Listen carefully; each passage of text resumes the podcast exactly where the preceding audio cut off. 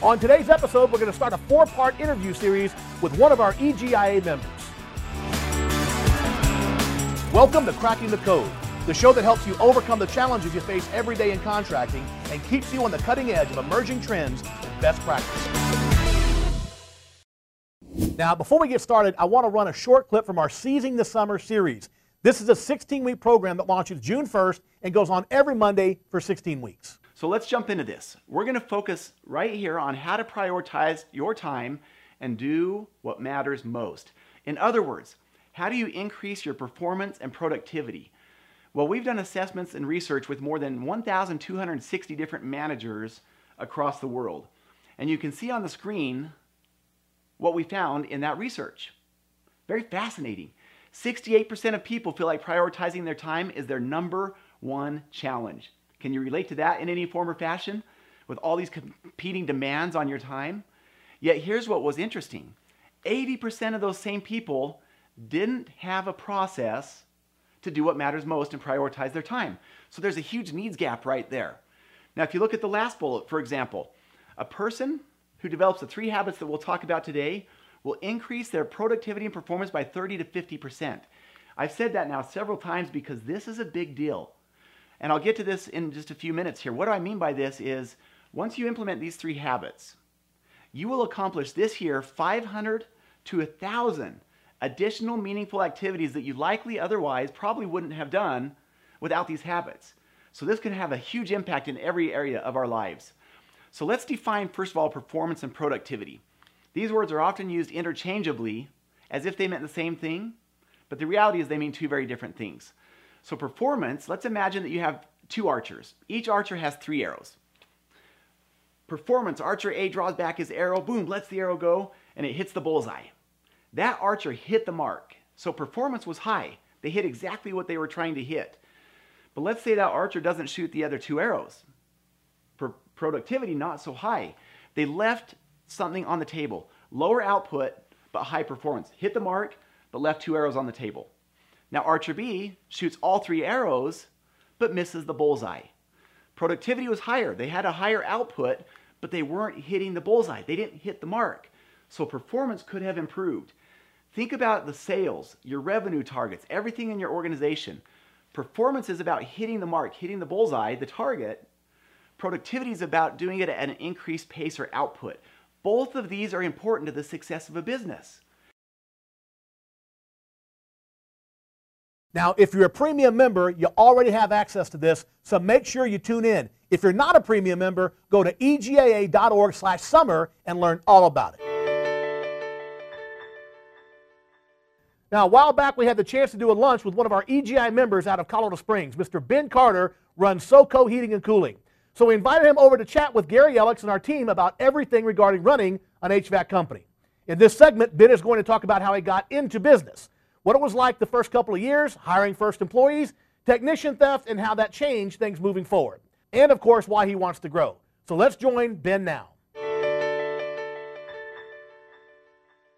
I, you know, I'd gone the college route first off and studied computers and computers aren't for me. I, I, didn't really enjoy it. It was too sedentary. I'm a little too bouncing around to sit there writing router scripts and, you know, dealing with viruses and that kind of thing. But that's what I was doing and I ended up meeting a girl online and went chasing her into Texas and got to Texas and everything.com sort of crumbled over the weekend as I was moving. and I got to Texas and, you know, I was fighting over 10 $12 an hour help desk jobs with guys with master's degrees doing the same thing that I was doing. Yeah. But, you know, I had taken shortcuts there too, so I didn't even have the degrees. I just had some work experience. And rather than fighting for a job that I didn't want, I went and started slinging booze in Dallas because bartenders in Dallas make really good money, and it's easy, fun work. And you know, most of your shifts, you're drunk by the end, so mm-hmm. You know, wasn't too bad. And then as uh, me and the girl started to get more serious and stuff, and I started talking to her dad, you know, kind of old school and and about you know marrying his daughter. He's like, "Well, how are you going to support my grandkids as a bartender?" And so then I started going to work with him during the day, and then I'd, you know, sling booze at night, and you know, that was pretty much it. And then I figured out that I kind of liked working in the HVAC. It fit a lot of my stuff. I like the troubleshooting. I like talking to people. I like meeting people. I like having a new problem every day. And when you're running as an HVAC tech, every day is a new problem. Every call is a new problem, and it's something new to figure out. And you know, so it just sort of meshed with me, and I really enjoyed it. So I just kind of took it and ran. So I had worked for my father-in-law for a number of years, and then I was out doing the commercial side for a while. I started with some residential with light commercial, and then I went full commercial and was doing army bases and traveling the country for that kind of thing. Um, and then um, that company that I was working for sort of imploded on itself, you know, owner issues or whatever. And I decided I'd go back into the residential side and started doing the residential and, you know, at some point decided, oh, I could do this better than they can. And so I decided that that was the, the move that we were going to make.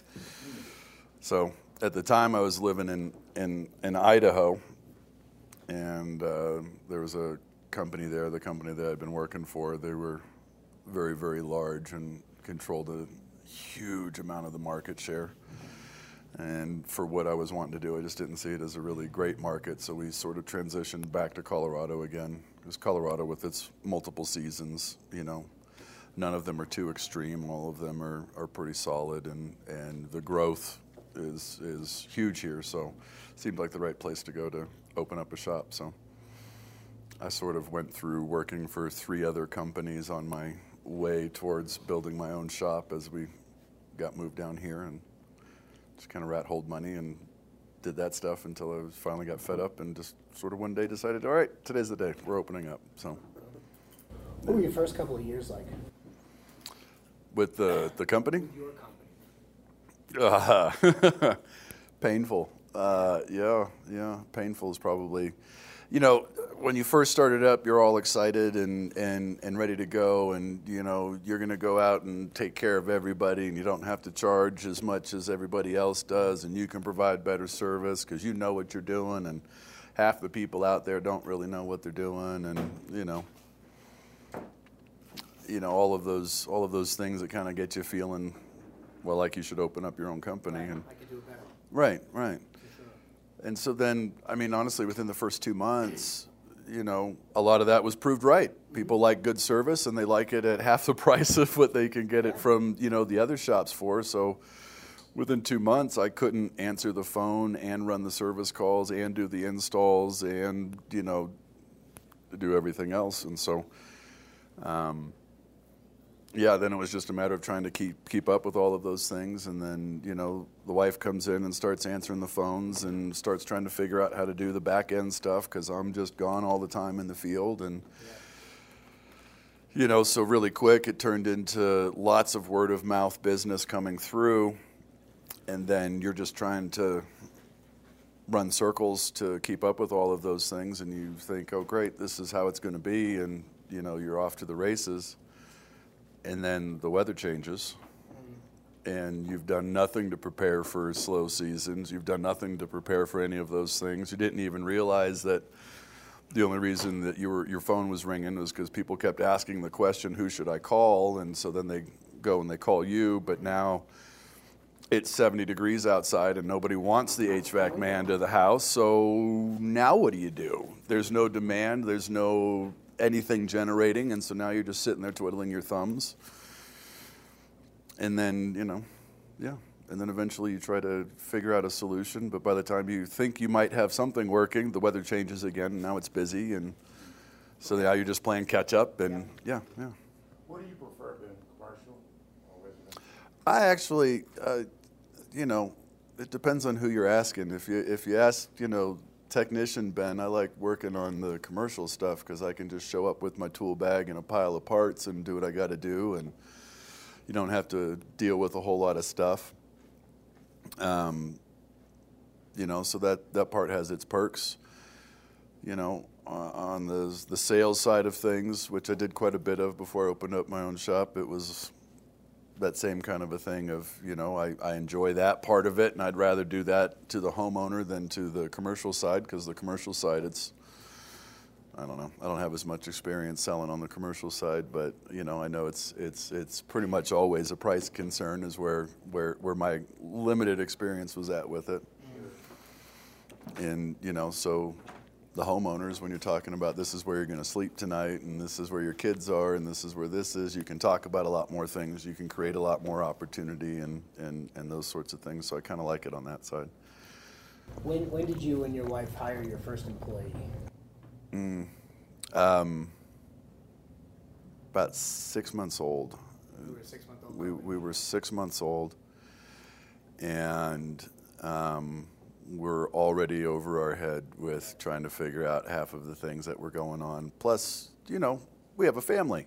Sure. So we've got three kids and you know the dogs and everything else so life has to happen in there too. And once you start growing beyond the you know leave a message and I'll call you when I get a chance you know type of a company then somebody has to be there to answer the phone. You know if you are putting any money into advertising well if you don't have somebody available to answer the phone then you've just wasted all that money right right so yeah, I mean, it, we hired our first person. We were we were like six months old. We were still operating out of the house at the kitchen table, so it was um, it was backup support for uh, Christy.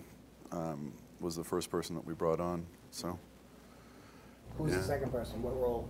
uh, as a helper position to come carry the heavy stuff for me. When did that happen? Um, not long after that, it was right in that same time frame. So yeah, now we're getting all the phone calls answered. That's great, which means now there's a lot more work. hmm And so then it turned into a whole lot of, you know, I've got a helper. I'd go out to an install or a job site, you know, because now we're doing an install two or three times a week. Plus, I've got all of the service calls going. So then I'd go with a helper and I'd drop them off with directions on what to do. And then I'd go and hit a service call or two. And then I'd come back and make sure everything was going the way it's supposed to be going. And then I would make whatever changes or modifications I had to do or whatever harder part that I had to do that the helper doesn't know how and can't do those things yet and get that back on track. And then I take off and run a couple more service calls and then come back and, you know, get the install finished up about 8 o'clock at night. And, you know, yeah. Were, were those kind of like good times? Like, you know, like things are going well, we don't have a lot of overhead. Y- yes and no. Yes and no. I mean, it was a, it was a lot of it was a lot of fun for a while there. You know, in the same way that you know, riding a rodeo bull is a lot of fun for a little while. Yeah. I'm gonna take your word for it. Yeah, it is. Yeah, you know, I've never done it either, but I see those guys. You know, it looks like fun, and then they go flying through the air. And now you got a bull chasing you. That part doesn't look so Yeah. fun. So y- Service, you know. Colorado Springs, Pueblo, Pueblo as.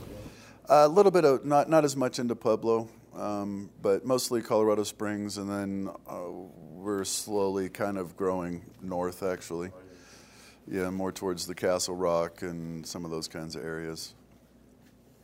You know, some later designs on Denver. How big Market were you share. when you moved into a facility? How big were we? Yeah.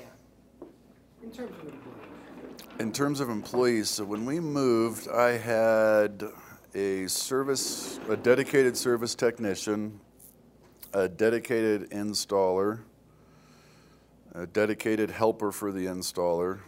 I was doing service and estimates mm-hmm. and helping manage the installs. So one, two, three, four, and then we had Kendra in the office. Mm-hmm. And then if you count my wife and I, because we were active employees in there, so technically, I mean, I guess there'd be a total of seven of us at that point when we actually moved into a facility. Things get less fun there at that point? Mm. They got more real. Yeah. Now you've got overhead. Now mm-hmm. you've got fixed expenses that you never really had before because you always had to pay the mortgage. It was shortly after that that we started to experience our first technician theft and those sorts of things. That was actually probably the biggest, you know, that, that just felt like, you know, getting stabbed in the gut or something, you know, you're just like, you know, you, you set out as a technician with this goal of building, you know, this great place for, you know, other HVAC guys like you to, to come and work, and everybody can just come and work and do a good job and, you know, take care of their families, and everybody's happy. And then, you know, then the realities start to come in that not everybody operates on that, you know, stand up ethical kind of place. And, you know, then you realize that, oh, well, you know, we could have prevented that with some things in place. Mm-hmm. So now I guess we got to start putting some things in place. And now you start, you know, I guess that's probably when it started to get less and less about, you know, the guy in the truck and the let's get this started and the work. Yeah, and now it starts to turn into, you know, something a little different at that point. Now you've got to, you know, create policies and processes and put those in place, and then you've got to adhere to those, and then you have to get everybody on board with those things, and you know, then it starts to peel away from the realm of, you know, have tool bag, will travel. Yeah, You know. I'm a cowboy. Yeah, yeah, yeah. Sure. Yeah. So, you know, yeah, I guess, I mean, the cowboy stage was a lot of fun, mm-hmm. you know, and you, it, it, you know, it, it kind of was a lot of fun. And then, you know, you just figure, I'm going to keep growing this, I'm going to do it bigger and more, and, you know, we'll just bring in a whole bunch of cowboys. And, well, yeah, that doesn't work. So, How long ago was that about from today? Was that two, three years ago, or? uh, that was probably a year, year ago. Yeah. Yeah, a little over a year ago. Actually, actually, it was just over a year ago um, that we found out that uh, the guy was stealing.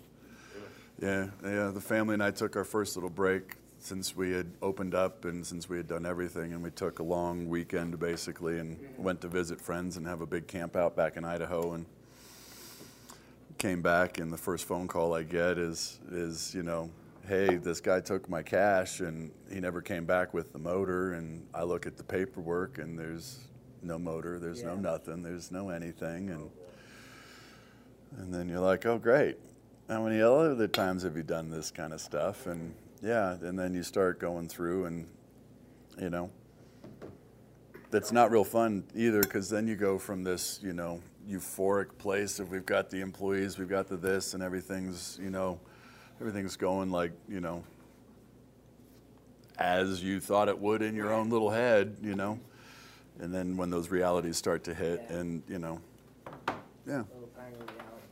yeah, yeah. And if you're not prepared for them, you know, for us, it, it actually threw us into, a, you know, all of us. It, it you know, it, it kind of messed with everybody in the shop at that point because you're like, wow, I didn't even, you know, think that people would do those sorts of things. There's just, there's a lot of, you know, being naive, really. But, you know, people will do everything that they can get away with in some cases. So,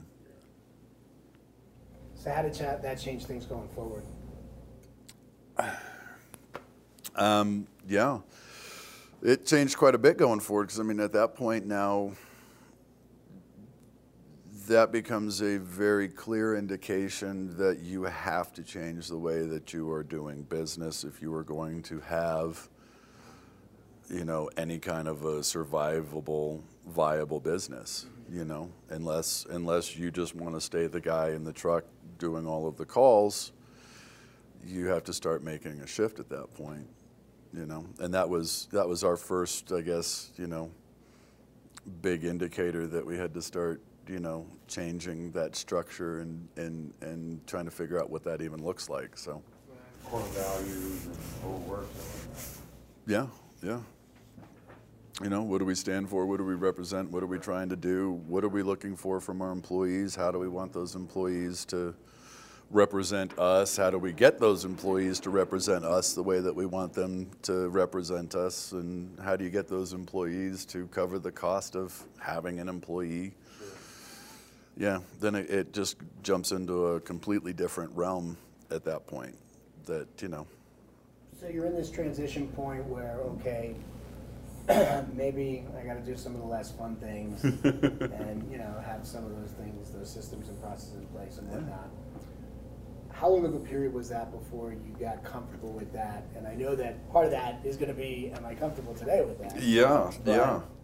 You know, it, it's it's a it's an evolution. You know, it's it's just uh, that continual growth sort of a thing. So, you know, the for the first bit, it was probably painful, a little bit emotional. You know, because you you you had this vision in your head of where you wanted something to go, and then it. You know, it's sort of it's it's sort of to to a weird degree. It almost feels like the death of a dream, right? You know, dreams are great, and then you open your eyes, and in some respects, there was some of that. Um, but then you can kind of take that and you can either accept the new challenge or not. And, you know, right, right. You know, and there's there's nothing wrong with staying and, you know, keeping it a small thing. You know, it works for a lot of folks, you know, and that's great for them. You know, I personally wanted something that, you know, my kids can take over if they want it, or if they don't want it, they can go to Harvard and I can afford to make that happen for them too. You know, whatever direction that is that they want to go. You know, and then thinking about, you know, what I want those golden years to look like for me. And so, you know, it, it, it kind of came down to here's your wake up call and then you decide what you do with that wake up call, and you either start to address it and and and morph what it is that you're working towards, or you don't.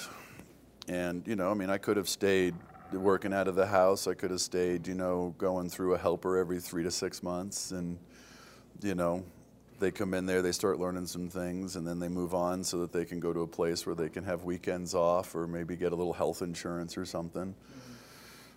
You know, you, you know, I, I, it just wasn't the right fit, I guess, for me. Mm-hmm. So it just became, you know, embracing the new challenge and, and you know, that new stuff. So. Awesome content from Ben right there. Now, if you're interested in learning more about EGI membership, I encourage you to sign up for our 30-day free trial by clicking Join at the top of this page. You can try out all of the online training programs absolutely free.